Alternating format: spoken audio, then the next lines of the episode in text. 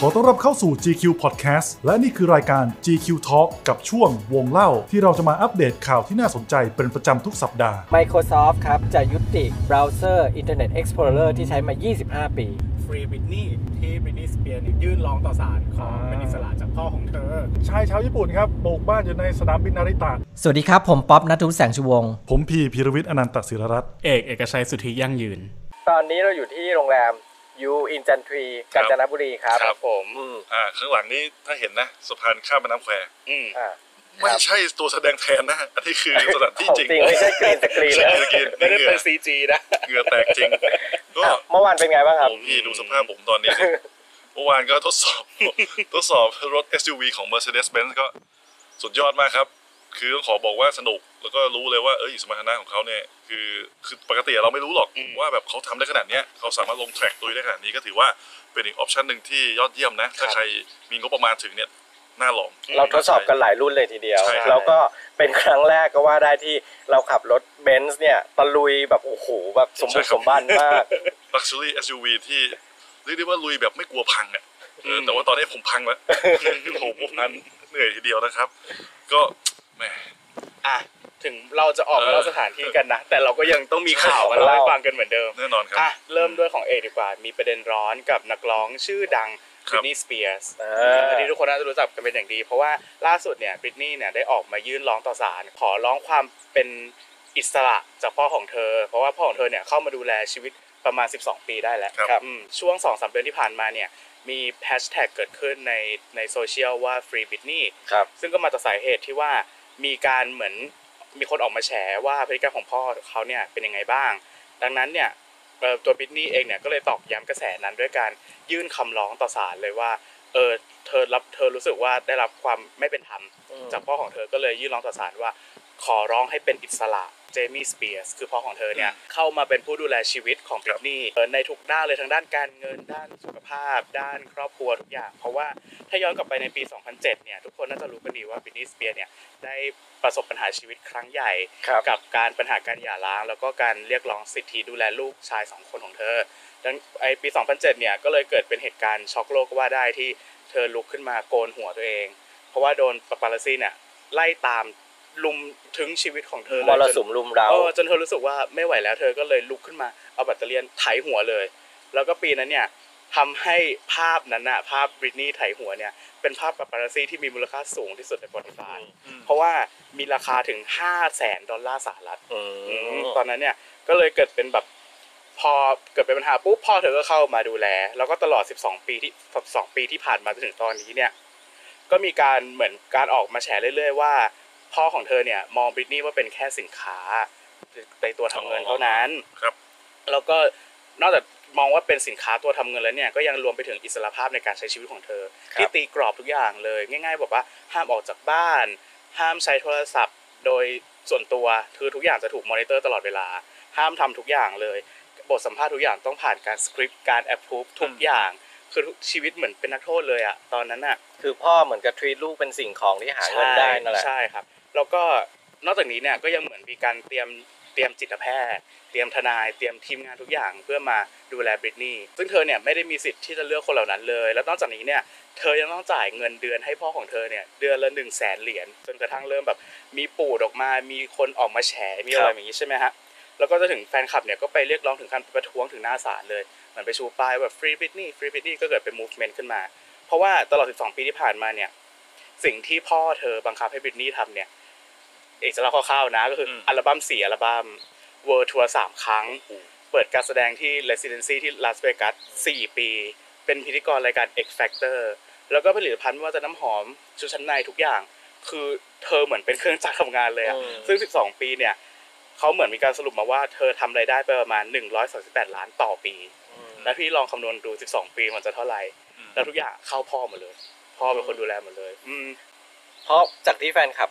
คุยกันอ่ะคือชีวิตเธอน่าสงสารมาก ใช่ เพราะว่าอย่าลืมว่าเธอดังตั้งแต่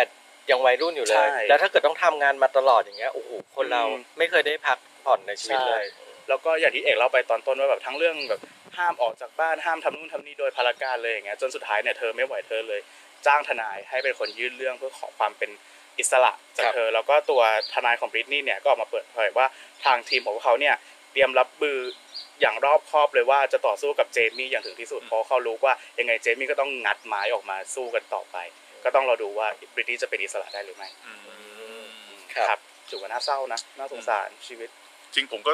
ตอนนั้นก็ถือว่าเป็นเซเลบที่ดังมากทีเดียว อืม คือจริงๆนะ เป็นตำนานนะ เอ ฮะ อสมัยผมเป็นวัยรุ่นก็แบบเฮ้ย ตำนานที่ยังมีลมหายใจ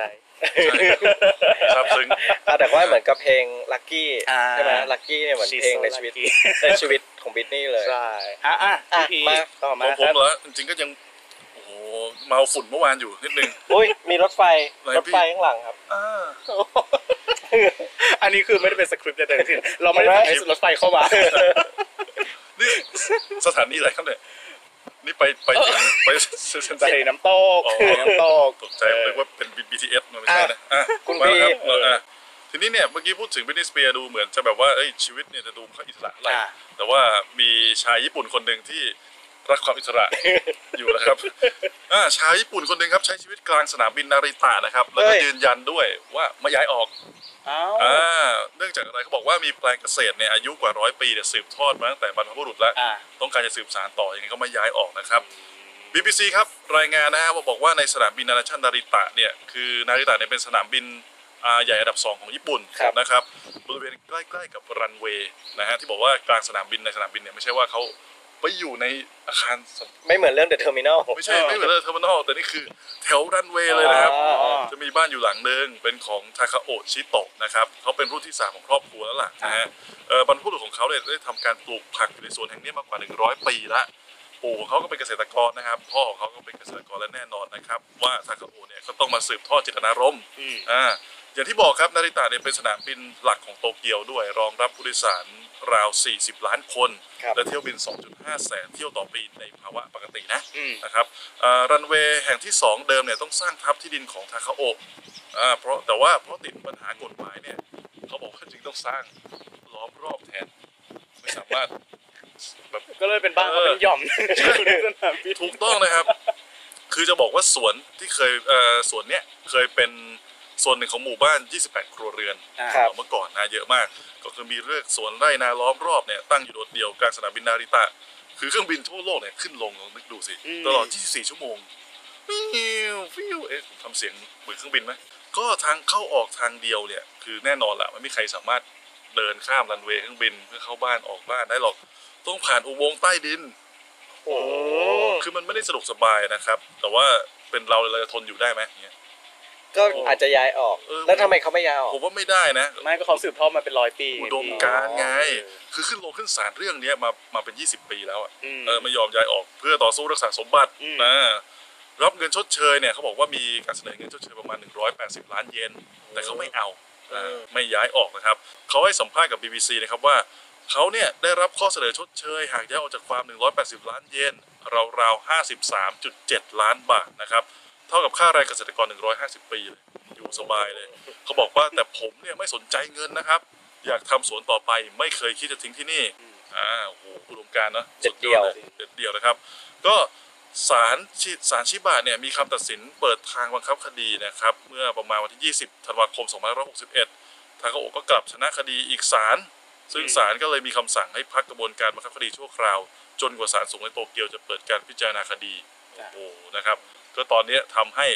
เขาเนี่ยก็ยังทำสวนผักออร์แกนิกกลางสนามบินนาริตะเนี่ยแหละเรื่องราวของคุณทาคาโอะเขาก็น่าติดตามว่า ครับ ต่อไปจะเป็นยังไงนะครับ อ่ะ อืม แต่บอกได้เลยถ้าเคสเนี้ยเกิดในเมืองไทยนะทานอสดีดนิ้วแป๊บเดียว อุ้ย อุ้ย เลยหายไปหมด อ่ะพี่ป๊อป อ่ะ ครับมีอะไรมาเล่าให้เราฟังกันวันนี้ โอเค ของพี่เป็นเรื่องเทคโนโลยี อืม อ่ะเกี่ยวกับไอทีนะครับ ก็คือทุกคนน่าจะรู้จักไม่รู้ทันหรือเปล่า Internet Explorer คือจริงๆเออไม่ทันทันไม่ทันก็คือตอนนี้มันก็ยังมีอยู่ ครับ แต่ว่ามันไม่ค่อยมีใครนิยมใช้แล้ว ก็คือเมื่อไม่นานนี้ทีมพัฒนาโปรแกรมของ Microsoft ออกมาประกาศว่าจะยุติการสนับสนุน Internet Explorer หรือว่า IE 11อย่างเป็นทางการ ครับ ซึ่ง IE 11เป็นเวอร์ชันล่าสุด ครับ นะครับ โดยจะเริ่มจากการยุติให้บริการร่วมกับ Microsoft Teams ก่อนในวันที่ 30 พฤศจิกายนนี้อีกไม่นานนี้เอง แต่เรายังสามารถใช้ IE ได้ไปจนถึงวันที่ 17 สิงหาคม ครับ 2021 ครับ อ่าพอถึงตอนนั้นเนี่ยจะใช้ไม่ได้เลย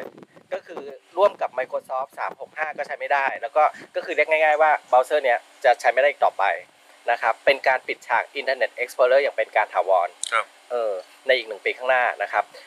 ซึ่งนอกจาก IE 11 แล้ว Microsoft ยังจะเลิกสนับสนุนอีกเบราว์เซอร์หนึ่งของ Microsoft ก็คือ Microsoft Edge Legacy โดยจะใช้ได้ถึงวันที่ 9 มีนาคม 2021 ก็คือ Microsoft เนี่ยเขามีเบราว์เซอร์ 2 ตัว ครับ ก็คือเดิมเป็น IE และอันใหม่ก็คือ Microsoft Edge ทั้งนี้เนี่ยก็เพราะ Microsoft พยายามจะผลักดันให้คนหันไปใช้เบราว์เซอร์ New Microsoft Edge ซึ่งเป็นเบราว์เซอร์ตัวใหม่ อืม ที่เขาทำออกมาเมื่อต้นปีนี้แทนเออก็เลยจะยุติอีก 2 อัน อาจจะฟังดูเป็นข่าวธรรมดา แต่ใครที่โตมาในยุค Microsoft Windows อ่า ที่บูมมากๆคงจำได้ว่า Internet Explorer เนี่ยคือเบราว์เซอร์ยอดนิยม ใช่ อันดับต้นๆเลย คือในยุค 90 เนี่ยเขาตีคู่มากับ Netscape อ่าใช่ อ่า ผ มันจะ จำได้ มี IE กับ Netscape อยู่ 2 เจ้าเนี่ยแหละ ตีคู่กันมา โดย Internet Explorer เกิดขึ้นปีอะไร รู้ไหม ไม่ทราบเลยพี่อ่ะ 1995 อ่า ครับ หรือ 25 ปีก่อน มาพร้อมกับ Windows 95 ตัว อ่า อ่า ตัว ซึ่ง Windows 95 เป็น Windows ที่แบบได้รับความนิยมแบบสูงสุดมากๆอ่าและได้รับความนิยมมากมากมากขึ้นเรื่อยๆ จนกลายเป็นเบราว์เซอร์ที่มีผู้ใช้งานมากถึง 95%ในปี 2003 ครับ ก็คือ 95%อ่ะแทบจะทุกคนใช้ Internet Explorer หมดเออ อื อ ม แต่ว่าช่วงขาลงก็คือว่าพอเริ่มเกิด Firefox อืม อ่า ในปี ครับ 2004 แล้วก็ตามมาด้วย Google Chrome ในปี 2008 เออ ลั่นพี่ผมลั่น ก็แบบ เอ๊ะ ไม่ได้ยิงมุกอะไรนะ หมื่นล้าน พอมี Firefox แล้วก็ Google Chrome เนี่ย บวกกับผู้คนเนี่ย เริ่มหันไปใช้อินเทอร์เน็ตบนมือถือ ซึ่งมันมันก็มีทั้งระบบ Android กับ iOS ใช่ไหม อืม ซึ่งทั้งสองระบบเนี้ยไม่ support Internet Explorer อื อืมมความนิยมมันก็เลยถดถอยไปเรื่อย ๆ ไงเอ่อจนในปี 2015 Microsoft ก็เลยพัฒนา Microsoft Edge ซึ่งก็เป็นเบราว์เซอร์ตัวใหม่ที่มาคู่กับ Windows 10 อืม อืม อืม ด้วยประการลัชนี อืม ครับ อ่ะ นั่นก็เป็นสามข่าว ครับผม หยิบมาฝากกันวันนี้ ภายในบรรโอ้ย ยา มื กา อ ศ ลั่นอีกแล้ว เก่ง ภายในบรรยากาศที่ลมเย็นมากนะผมชิลยิดนั่งเพลินๆก็จะอาจจะปิดแล้วเนี่ย ขอบคุณที่ติดตามรับฟัง GQ Podcast ครับ แล้วกลับมาพบกับรายการ GQ Talk ได้ใหม่สัปดาห์หน้าสำหรับวันนี้ สวัสดีครับ สวัสดีครับ